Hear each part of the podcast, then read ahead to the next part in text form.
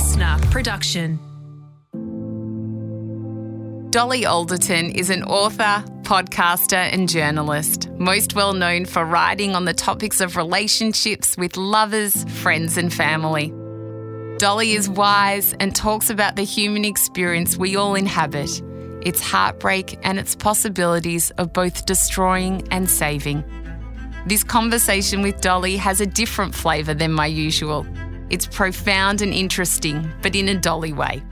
In the conversation of this hour, we discuss friendships and how they evolve and change with time, the pressure for women to look good and how she has dealt with that, and the wisdom Dolly has learnt from her psychologist over the years. I did a session yesterday with her, one where it felt like I'd been in like an emotional gym. You know, I'd been on like this emotional treadmill for an hour, just like so red in the face from tears at the end. And it just felt great. And having that relationship, that long relationship with a psychologist, just works very, very well for me now.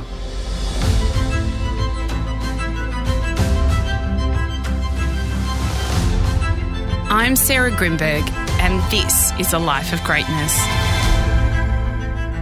Through my years of studying and researching the connection between human behaviour, personal growth, and transformation, I have discovered the keys to unlocking greatness within others. In this podcast, I share stories and experiences from my own teachings, along with conversations with inspiring guests to help you learn the simple tips, habits, practices, and strategies to cultivate an extraordinary existence. Dolly Alderton is the author of many books, including the bestseller Everything I Know About Love, Ghosts, and her newest book, Good Material. In its essence, this conversation is about the importance of empathy, meeting resistance with patience, and how we all have the ability to heal. May our exchange leave you seeking to more courageously explore the way you think, and above all, the impact you leave on others. So, why do you think you're so popular in Australia, Dolly? So, my theory is because I've been popular in Australia sort of since the beginning of my career. And I really noticed it with the high low. Pandora and I noticed we had this great Australian listenership. Yeah. And we were like, why has this happened? And then I started looking into other English women that have done really well in Australia. And it's like Miriam Margolyes and the two fat ladies. Do you know you know who I'm talking Yeah, about? yeah. The two chefs. What is connecting all of these birds? We're all loud, we're all posh, and we all eat and drink too much. So that is what I think is the key to success in Australia. You know what? I reckon you're spot on. I reckon it's also just all those people say what they think. You know, it's that Aussie where they just kind of like larrikiny, they say it how it is. And I think Aussies really like that. Yeah, I think they do really like that, and they also they they've never given me a hard time. Really? Like on socials and stuff. Never. Of all the readers and listeners that I have, there is so much good faith reading and listening from my Australian my Australian readership. I've, I don't think I've ever received an email or a DM or a tweet that has wound me up from an Australian person. what country do you think is more likely to send something that would be a little bit unnerving? Probably English, I think. Why? I think there's a there's a a pernicketiness to English culture. You know, there's a reason why like the letters pages of newspapers thrive in this country. I don't know if you have that in Australia. I think there's like a great tradition. A.A. Gill wrote about it very compellingly. I think there's a great tradition in England for anger and passive aggression and discontent and complaining. I think I think we really like complaining. Yeah. Well, the tabloids over there from, I know the US can be harsh, but like, you know, just going over everything from the monarchy and stuff like that. The English are the fiercest that I've ever, most ferocious I think I've ever witnessed in my life. Yeah, totally. It's um it's completely ruthless over here. It's and and that and, and actually it's it's probably now like the tamest it's ever been. Really? Yeah, and when you watch, there's you know there's quite a big reckoning happening over here culturally with um, tabloid culture and celebrity culture of the noughties in particular, where everyone's kind of looking back on how people were interviewed or how headlines were structured. There just seems to be a real enough time has passed that we're having a real moment of examination of all that stuff, and it is so shocking when you read and hear the way that particularly women, obviously in the public eye, were spoken about and their privacy was invaded and the way they were hounded. And I remember being a kid at that point, like being in my early teens, but it was my predominant entertainment. I thought nothing of it. I was so complicit in it all. I was also quite young when a lot of that happened, and I was watching like The Crown or something like that. And going back onto what happened with Diana, and even Charles, how they tapped into all of those phone lines and got this information. And yeah, some of it wasn't ideal, but at the end of the day, these are private conversations. Totally. How that could happen, that whole news of the world stuff, that was crazy. I know. I've now got to a point because I've had like small, obviously not on that scale at all, but I have small, I've experienced small moments of my privacy being invaded on the basis of me being a public person. And it is so horrific that I now have such a reaction. If I see that there's a really juicy story about someone, but it involves something of private documents or private conversations, I've, it makes me so anxious. I won't even click on the story. I won't even, I can't even engage with stories like that. I can't participate in the ruination of someone's life via the invasion of their privacy. I, I just can't, the, all the enjoyment has been taken out of that now. And that is quite a British tradition of, of yeah, like of scandal. And I remember hearing Zadie Smith speak about it so well, where she was like, you would enjoy, you would, you would buy a tabloid for like 50p and you would enjoy someone's life being ruined. And it would be something that you would like read while you ate your egg and chips. Like it's, yeah. it's so, such a strange form of entertainment. How do you deal with being in the public eye? Like when they do write stuff about you, or if they post, you know, what they love doing, not about you. I've not seen anything about you, but I know with celebrities in general, really unflattering photos. So they'll like capture mm. someone mid yawn or when they've got like a triple chin, even though they could be so thin. Mm. They do it on purpose because they know that that will sell papers or magazines or whatever. When you read that stuff about yourself or see any unflattering photos, how do you deal with that? Sara Pascoe, the comedian, said something brilliant to me once where we were talking about confidence. And she said, The confidence that you need to be an artist is you need to have toddler energy. So, you know, the way toddlers walk out with their like little pot bellies sticking out and their hands on their hips and they're sort of stomping around. That is the state that you have to be in when you're trying to write something or make something that you think that the world will enjoy. You have to be in this blind toddler state of building with your big colorful bricks and knocking things over and making a mess everywhere and you have to feel uninhibited and the minute that you get a, modicum of success obviously like toddler state and the freedom of that and the creativity of that the like unbridled pot belliness of that becomes really threatened because you feel so self conscious all the time. And that's a really difficult thing to balance. And I think you just have to, do, I mean, I, I, I do a lot of therapy to process mainly like so my work doesn't suffer and my brain doesn't suffer, but to process like what it is to be a public person as well as what it is to just continue making work that you're proud of and getting better at that work and for that to be the main focus and to have like a happy and sane life.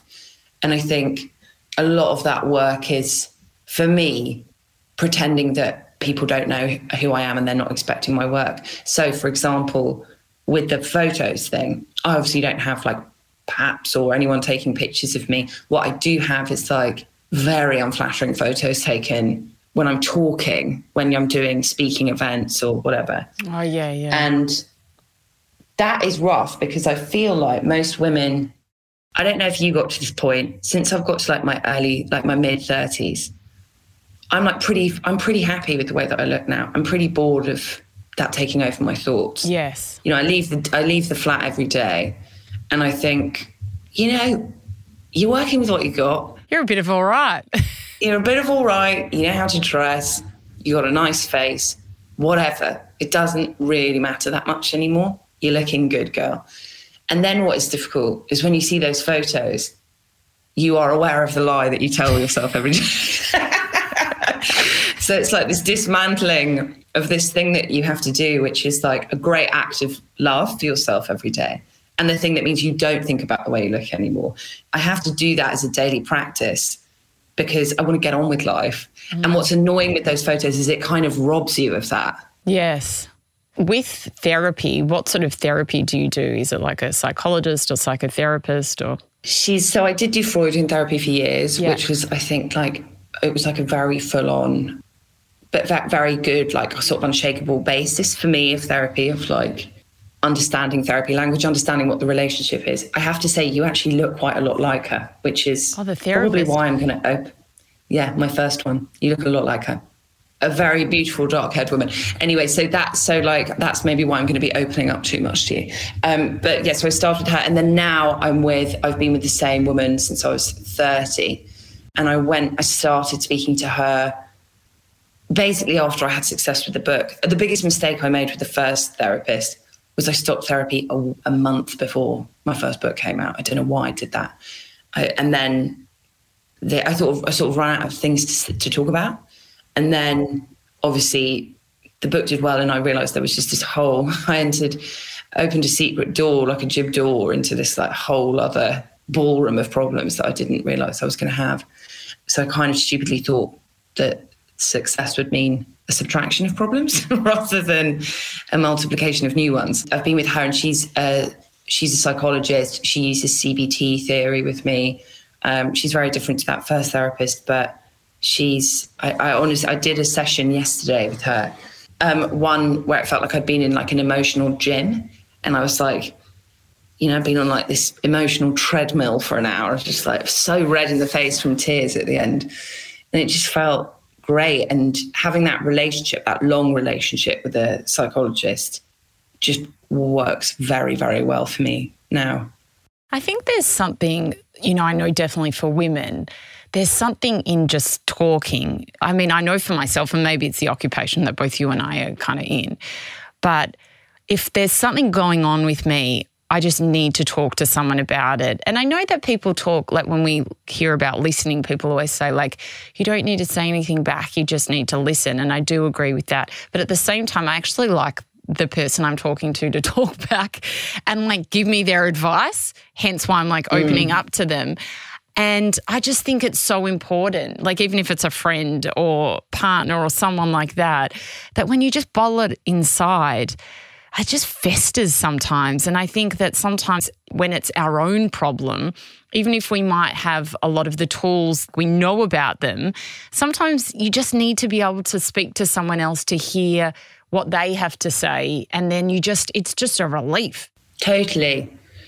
And I agree. I couldn't have one of those therapists that is sort of silent, silently absorbing.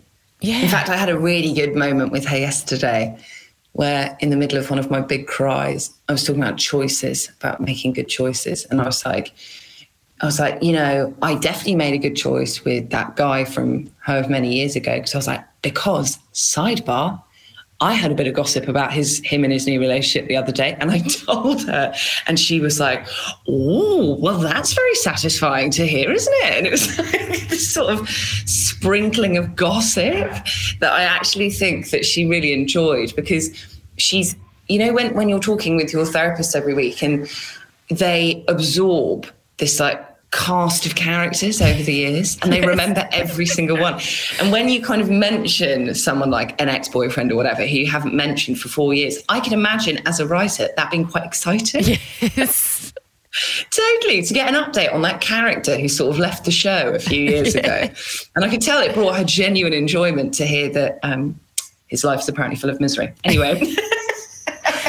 I wonder, you know, you're obviously such an amazing writer, and we are here because you have your beautiful new book, Good Material, but you've had some really bestsellers, and there must be bloody nerves that go on with then having a new book and going, is this going to do as well? And can I even do better than what I've done? Like, I remember talking to Mark Manson about it. His book has just been on that bestseller for like 100 years. And um, yeah, he got quite depressed after. He was so young when it became so, like, the New York Times number one bestseller. And then it was like, now what? I wonder, like, how you've dealt with that or like now, like, how you are dealing with it. What I'm about to say will sound very sort of faux zen, but I really do believe it. I think because I never, I never aspired to great wealth. I never aspired to a great like notoriety. I never aspired to fame. I never aspired to. I've never felt really like in competition with myself. I've always had very specific goals, but they were about making things, making things that were really good that I was really proud of, and getting better at making things that has always been steadily what I've done since I was like 15 years old with writing. That hasn't really changed. I never ever thought that that first book that I wrote when I was like 28, I never thought that more than 5,000 people would read it. And if I did, frankly, I wouldn't have written the stuff that I wrote in it. And it would be such a, it, 28 is so young. And I want to live until I'm 100 and I want to write until I'm 100. So if my first book was at 28, my biggest book was at 28, and I'm going to, and I spend the rest of my life somehow trying to recapture whatever that was, I will be depressed for the rest of my life. So I'm not really interested in doing that. I'm interested in getting better at a craft. And I'm interested in staying in contract. I'm not interested in having a number one bestseller every time. I'm interested in making work that's good enough and intriguing enough with a readership that are satisfied enough that someone will continue to give me money that means that I have I write all day and the writing all day is the thing that pays my mortgage. That is honestly truly what I feel. And obviously there's like a certain amount of stuff that happens around it um, that's about numbers or being relevant or the, the pressures of that stuff. I do feel I used to feel it a lot more when I was younger. I think more of that kind of stuff is a kind of interesting video game that happens alongside the thing that really matters, which is the quality of your work. And I think with this book, something that I have realized is I'm a good writer. I think that I've like really understood that with this novel. I will be okay and nothing is going to be taken away from me and my i'm never the the fact of me being a writer as a job is never going to be under extreme threat because i've done my 10,000 hours i've i've written good work and my my work is not obviously perfect and i've still got a lot to learn but it continues to to be good and it continues to get better so I don't feel, it doesn't feel, my career doesn't feel like it's this palace made of paper anymore. I think that's what I felt in the years after everything I know about love of like, there were so many ways that I could talk myself round out of why it had been a success other than it was a good book of, it was because I overshared. It was because it was kind of salacious and I was young. It was because I was a Twitter personality. It was because I was, you know, I did a huge campaign about it that kind of was distracting. And actually, I really did feel that for years. And I really don't feel that now. So I've kind of got a sense of calm that I hope doesn't go because I'm really enjoying it. I'm not feeling as insane. I'm feeling a bit insane in terms of like nervous about how it will be met by the world. But I'm not feeling, I'm feeling like 10% insane. Whereas with the last, with Ghosts, I felt and with my TV show, I felt like 90% insane. You mentioned oversharing just before, and I think people love you because you're authentic and relatable. That's that word, relatable. And I wonder though, how do you manage to do that in the sense that do you get worried by saying something about, you know, a relationship or obviously honesty is the best policy, but a lot of people in the public eye show a version of themselves. And I feel like you're very raw and authentic. How did you get over the barrier of going, oh, okay, I'll just I'll just tell it how it is? Because I do it with so many invisible parameters and boundaries and rules now. I made a decision after the memoir came out that I never wanted to feel that exposed ever again. You know, what got me, what got me here won't get me there. I, I knew that that was perfect for that book and being honest like that and connecting to all those women in a very vulnerable way. That was exactly what was right for that book. And I never wanted to do it again. So people do know me, uh, but in terms of uh, I'll do conversations like this.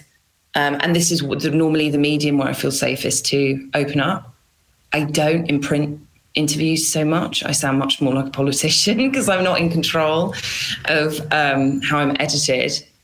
I feel like podcasting is a really democratic space actually for that. It feels yeah. much safer. The tone can be read of someone's voice. Um, so I'm having been a print journalist and having done interviews, I just know, having done transcripts, how things can change when they desiccate from speaking to text on the page. So I'm much more guarded. I don't really share anything. I, I'm personable on social media. I don't really share any specifics of my life. And I've now got to a point that I really wanted to get to a few years ago. And it's not been without an enormous amount of thought where people know my politics, people know my outlook on life. I think they know my sense of humor. I think they know what's important to me. They know the day to day ish of what my life look like looks like. No one knows anything about my personal life from the last five years. They don't know where I, how many times I've moved. They don't know where I live. They don't know what my flat looks like. They don't know how many relationships I've been in. They don't know about my heartbreaks. They don't know about my family situation. They don't know anything. And that was, you know, I mean, even I, I, I try even not to put too much with my friends online even anymore. And that was very much something that I had to do from the, not that anyone was demanding that of me or even that interested. It was just so natural for me that that was how I've always been someone who shared so much. And it just didn't work for me after a certain point. So I stopped doing it and I feel much better. Yeah, well, that makes so much sense. And I think the privacy, especially about where you're living and things like that, that's critical for anyone in the public. I think overexposure of where you are can be detrimental in a big way. I know that you dedicated your book, your newest book, to one of your best girlfriends who mm. is unwell at the moment. And I wonder for you, how do you navigate having someone so close to you in your life being unwell, how do you manage to do that? It's such a new experience for me. I've lived such a friction free life in so many ways. You know, I've never been really sick. My parents, touch wood, have always been really healthy. All my grandparents died peacefully. You know, I've had, on the whole, I've just had a life of of great fortune so far. And obviously, that can't go on forever. Like all of us will be touched by tragedy or sadness or illness. Um, but I, I sometimes worry that I'm not really equipped enough for it. Um, you know, when I have had these very scary moments, like what I'm going through right now with um, what I'm going through, being there for Lauren and what she's going through, it's, you know, it feels very adult and it feels very um, scary. But I mean, the thing that I've noticed is I've had another one of my best friends, Farly. I wrote about some huge things that she went through in my first memoir. She lost her sister, and then a few months later, she was left by her fiance before their wedding. And something that I've really noticed is I've always been so surprised at the strength and the grace with which those two women meet these very, very difficult life challenges. And something that they've both said to me is, you're such a stranger to yourself until mm. something like this happens. You just really cannot predict who you're going to be in that moment. It's like one of life's greatest surprises in a way. You know, you can be a person who will cry about losing a bus ticket and then in the face of uh, you know life-threatening illness you can greet it with uh, hope and optimism and, and a great resilience. We just don't know. I think that's what I've really learned through that, through watching these amazing women tackle these very difficult things. It's so interesting. I absolutely agree with you. You know, I think that we always say, like, oh, I could never do that. I don't know how that person does that. And like you said, as soon as it's given to us, we deal with it. I mean, you have no choice mm. than to move through it. And you know, I'm a believer that you're only given what you can deal with. And we are all equipped to be able to deal with tragedies in our life, and inevitably they will come because it's life. I really do believe that as well. I think that you are only kind of given what you can what you can handle, and I think there's. I have always been amazed at in the small moments of challenges in my life. As I said, I haven't had any big ones. About these hidden resources of strength that I have that I just had no idea were there. And they are all in us. That you know, they're just lying dormant for most of the time because we all have such blessed lives. But yeah, I think that's I think it's a really positive way to frame those moments in life is to know that you specifically and wherever you need to go and however deep you need to dig, you do have the thing to to battle it. I wonder, do you do any kind of personal development practices? Has your therapist taught you things to do, like with unwanted thoughts or, you know, any meditation or anything like that? So meditation doesn't work for me. And every time I've got one of my best male friends is a uh, devoted. He he meditates every single day, and I've seen an amazing change with him. And he's tried to do it with me because he's so convinced that it's the thing that I really need. I have this weird thing with meditation where I feel immediately nauseous and dizzy. Yeah. And like I'm on the top of a building about to fall off. and he was like, I don't understand how you can't see that that metaphor is the biggest instruction that what you really need to do is learn how to be you know just in your own in your head without thoughts or watching thoughts go by or in a moment of like space and contemplation and stillness. It was like the fact that that is feels so frightening to you that it feels like you're going to physically fall off a building shows me that you need meditation more than anyone I know. And you know, recently I did. Do you know Elizabeth Day? Yeah, she's been on this podcast. Writer and broadcast. Yeah. yeah, she's brilliant. We were in Bali together, and we did. She took me to my first sound bath. I know where you went because I saw her photos, and I've been there um, the pyramids of Chi. Yes. Yes, it's a God, oh, it was good. For your first sound bath, you went to like the most epic one in the whole world. Yeah, it was amazing. And I was lying next to her. It's like in a pyramid, it's so dark. Yeah. You get, I, we were wrapped up in these blankets, and I was lying next to her. And there was something so comforting about it. I think because of the pyramid shape, this is going to sound so like Enid Blyton novel, but it looked like we were sort of in the eaves of an attic. Mm. So I was like lying next to my friend in these blankets in the dark, and it felt like we were sort of five year olds at a sleepover in the 1950s. it's the perfect temperature in there as well. Like you go oh, from so hot perfect. to in there, and it's like, ah, this is the best. It was so nice. And I had, I went into the deepest sleep. Yeah. When I was in there, but that wasn't, it was like a conscious sleep it was because I could hear all the sound and I wasn't having any, there was no like dreaming, there was no pictures in my head or anything. It was just this darkness and it felt like maybe being dead or something. It was so peaceful. It was incredible. And I found that really easy, I think, because I was in a group. Mm. So I don't know. The North London Buddhist Centre is literally right at the end of my road.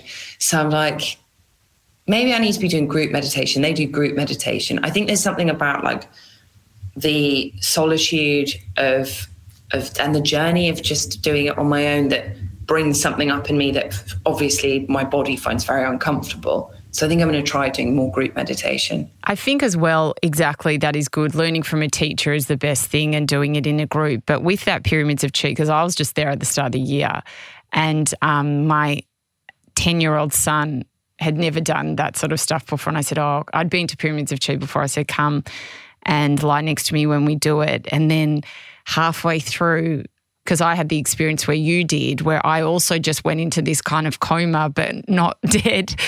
Yeah. not fast asleep, but I can't remember a thing. It was just so peaceful. And I woke up right at the end and I could hear my son snoring. And I just thought, this place, this is unbelievable. Like, I've just had the best experience here, and I may have been asleep the whole time, but I've it was just I don't know what goes on in that pyramid. It's unbelievable. Well, it's the gongs, it's the sound. I don't know what they do. And some of the sounds were crazy. Like I thought it would just be a sort of you know, like a percussive, gentle, sort of rippling sound throughout the hour. But these instruments they were bringing out, there was one that was like, you know, those sort of children's toys that they turn upside down Yes, to make it yes. sound like a sort of thunderstorm. The minute that they got that, out, I was like, oh fuck's sake, I'm not going to find any peace. But sure enough, it's it, the whole orchestra of instruments sent me into this into this place of consciousness I think I've actually never been before. Yes. Well, this is what I think meditation is, isn't it? Like true meditation. It was just like total emptiness and just Yeah. just presence and and peace. It was amazing. I think there's like even like a didgeridoo or something that is uh, played. Yes, exactly, exactly. And every time that, that there would be a change in the sound, I was like, "Is this going to be the thing that breaks me out of it?" And it didn't.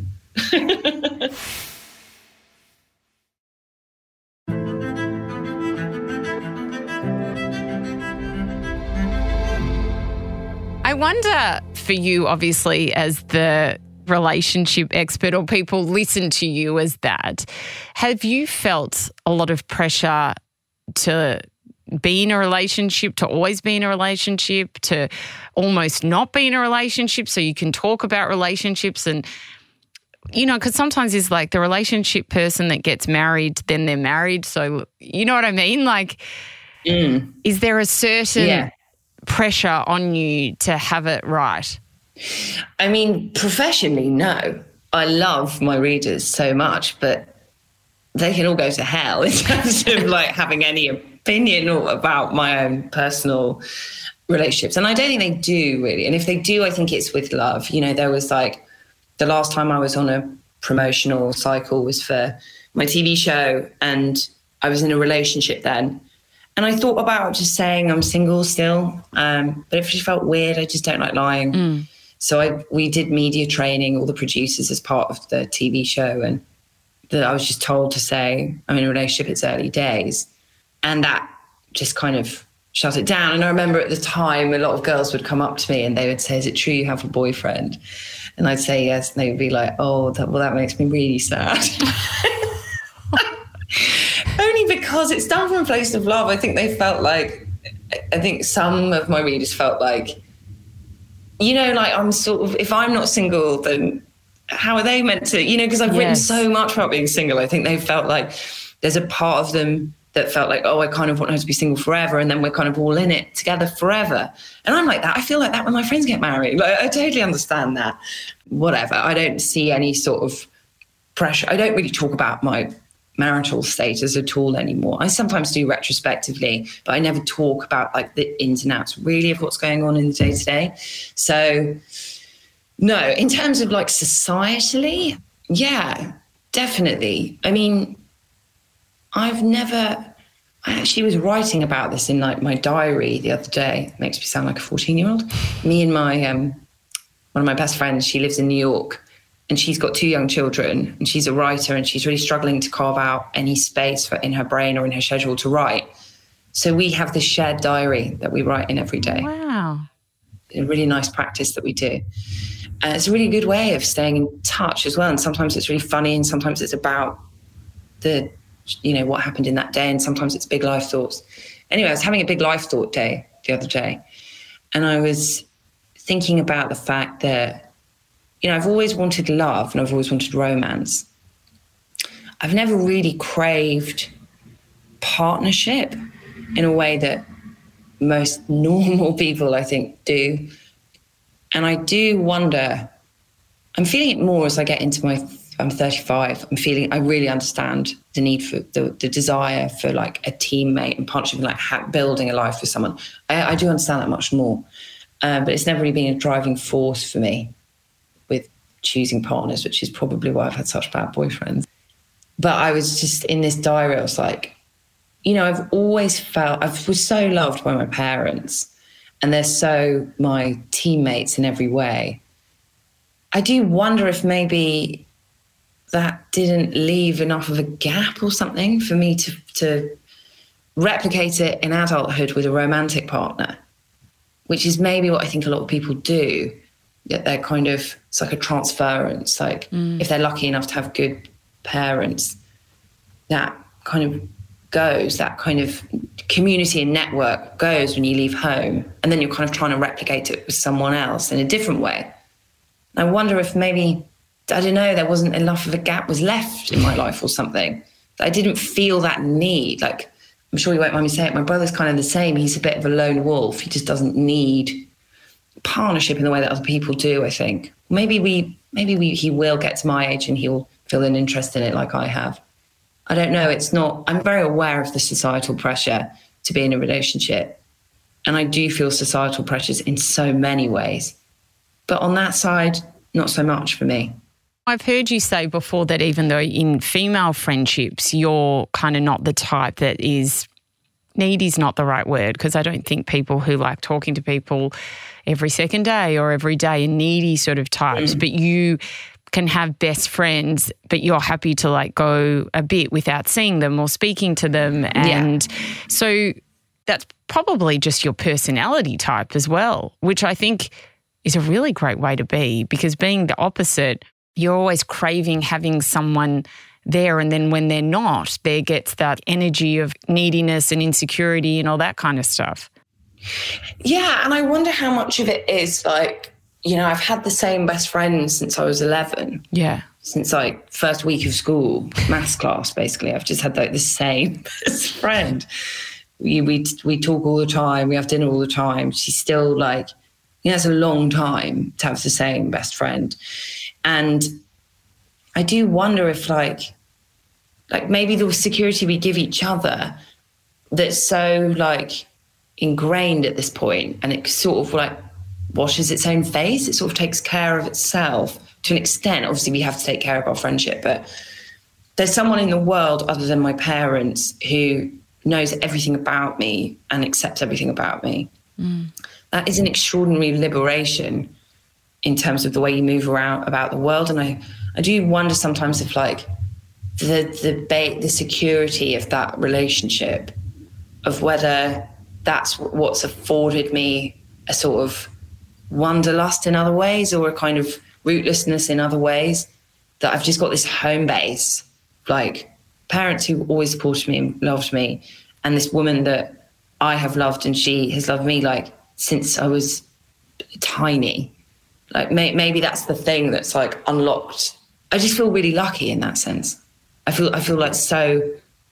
I feel like so such an abundance of love from a lot of people in my life, but particularly from those people from my very beginnings.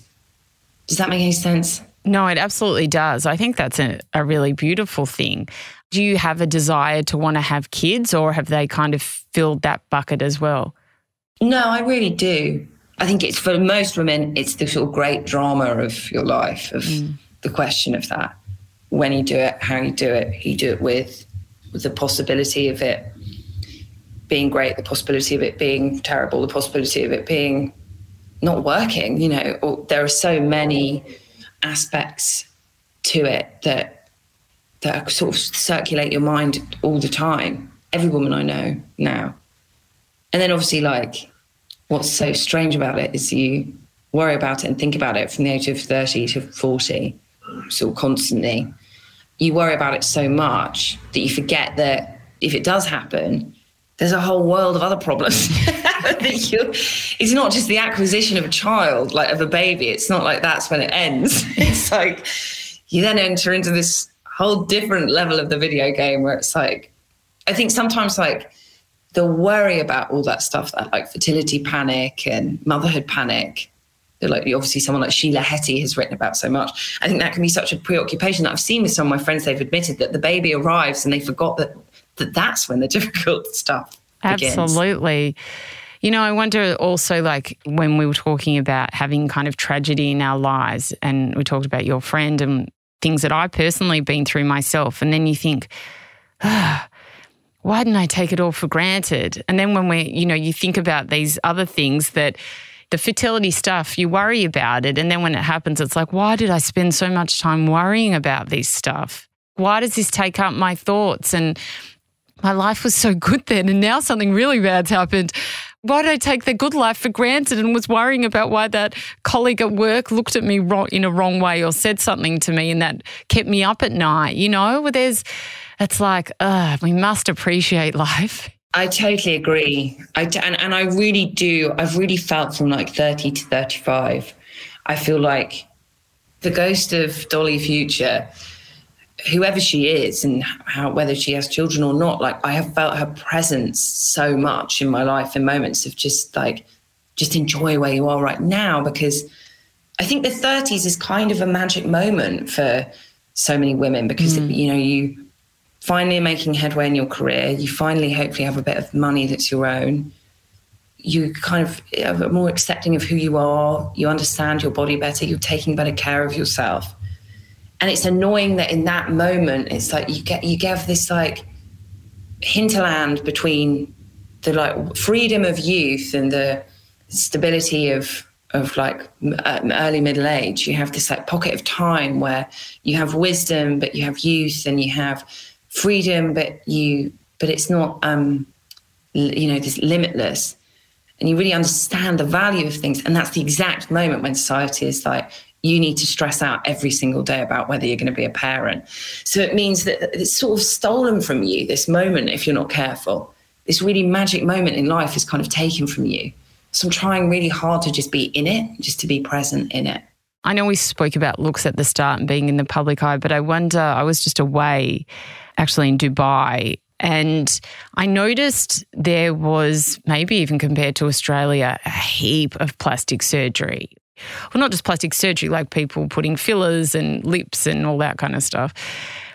And I wonder, have you felt a pressure to do that kind of stuff and also being in the public eye where it seems like everyone kind of gets this stuff done. I wonder, yeah, how do you deal with that? It's very common here, particularly amongst girls my age. I totally understand why you would do it. I think the way that that work has progressed now, I think that a lot of the time it's very natural and you can't really notice it. Who knows? I might change my mind about this. For now, I, I'm pretty certain it's not for me. And that's for a couple of reasons. I mean, the first is I've always, like, from quite a young age with this job, I've realized that what really matters is the, is the writing. Mm. All the other stuff, as I said, it's like a fun thing that happens on the side.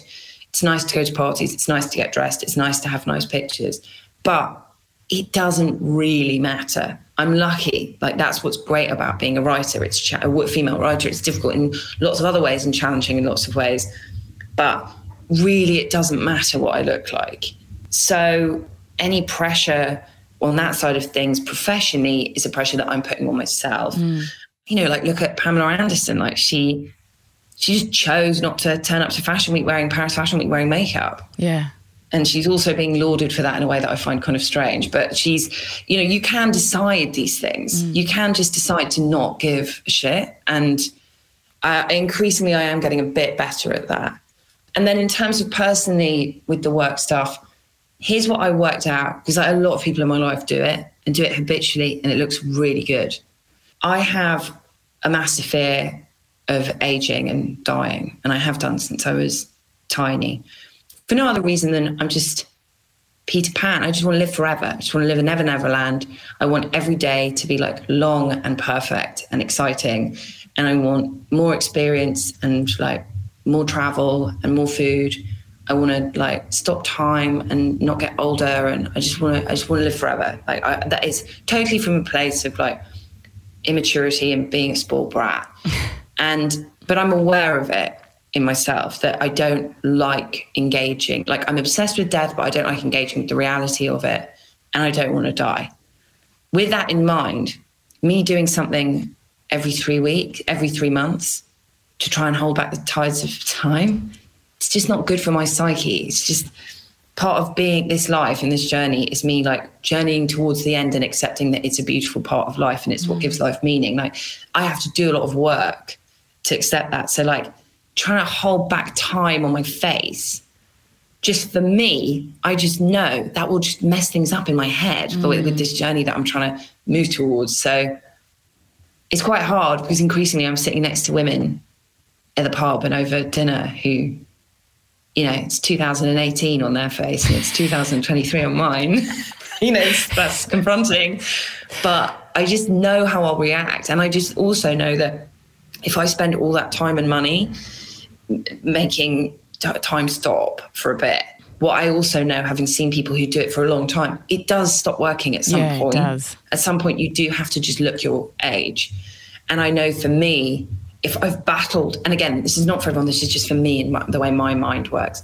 If I've battled against it for 30 years, I know by the moment the moment I give up, that will feel really heartbreaking for me, mm. rather than if I'm not fighting it. I just think the moment that I look like an old lady, I'll be a bit more robust and prepared for it. Mm. It's interesting because I saw in the tabloids yesterday Jennifer Lawrence, who I don't think she's very old. She's obviously done some stuff, and it was just like ridicule against her. Like, you know, people writing, What has she done to her face? And the headlines, you know, they were awful headlines. Like, just leave her alone. Like, who cares? Whatever. She's gotten some work done to her face. Good for her. also like the fact that I mean this obviously at this point it's like the most trite thing to say, but I just think it's hard enough being a woman in this world with the pressures that we have on us. Mm. Which basically say like stay as like young and fuckable and fertile f- as you can mm. forever. And then when we see like and it's such a such a noise around us all the time. And when you see a woman like take that on board and internalize that or, or just like just make a decision. Like maybe that's not why jennifer lawrence did it. Maybe it's just because she wanted to do it. And at that moment to be like like had to meant for that to be like a gotcha moment mm. is just so strange so weird. So weird. I wonder for you, Dolly, what is the best advice that you have ever been given? You know, something that my mum used to say to me when we were little that was, I think, such a good thing to say as a parent. And I really only understand the importance of it as as I get older. And it's a very simple sentiment. She would always say to, to me and my brother, there's nothing that we can't get through. There's nothing that we can't work through together. And I really, really believed that. And I still really do believe that. And it's what I say to my friends now in difficult times. And it's what I say to myself that life is not meant to be friction free, that there will always be challenges, there will always be tragedies, there will always be discomfort. And that's no failure or no sign of impending disaster. It, you, it's, a, it's part of the experience of life. And there is always a way you can get through it. What's something that you wish for yourself?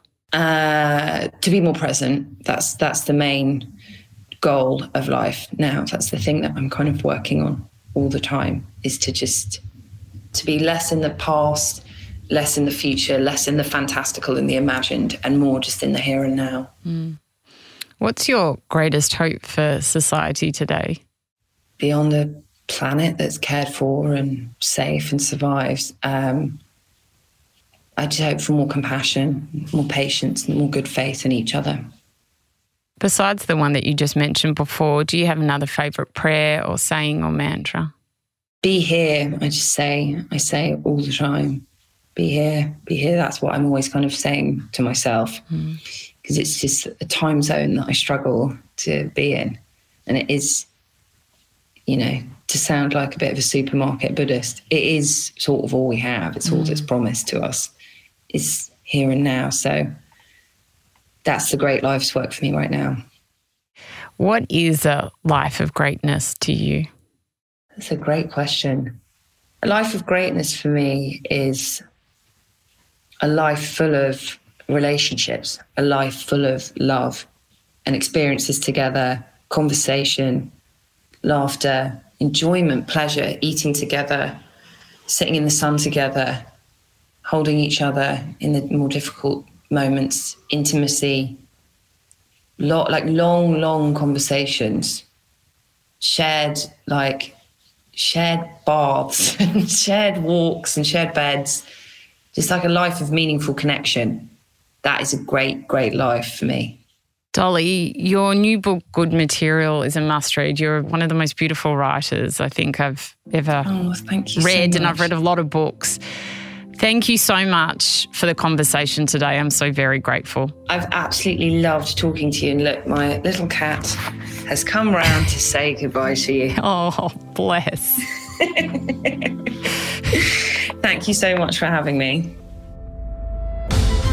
If you've enjoyed this episode, then I'd love you to join my community on Instagram at Sarah Grynberg, where we post videos and behind the scenes footage of each recording.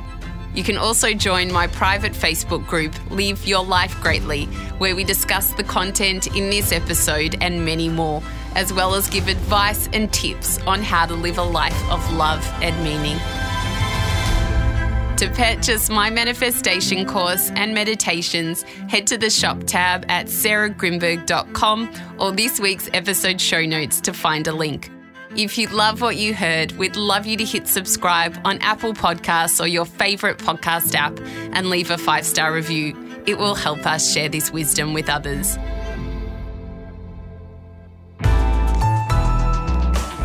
Listener.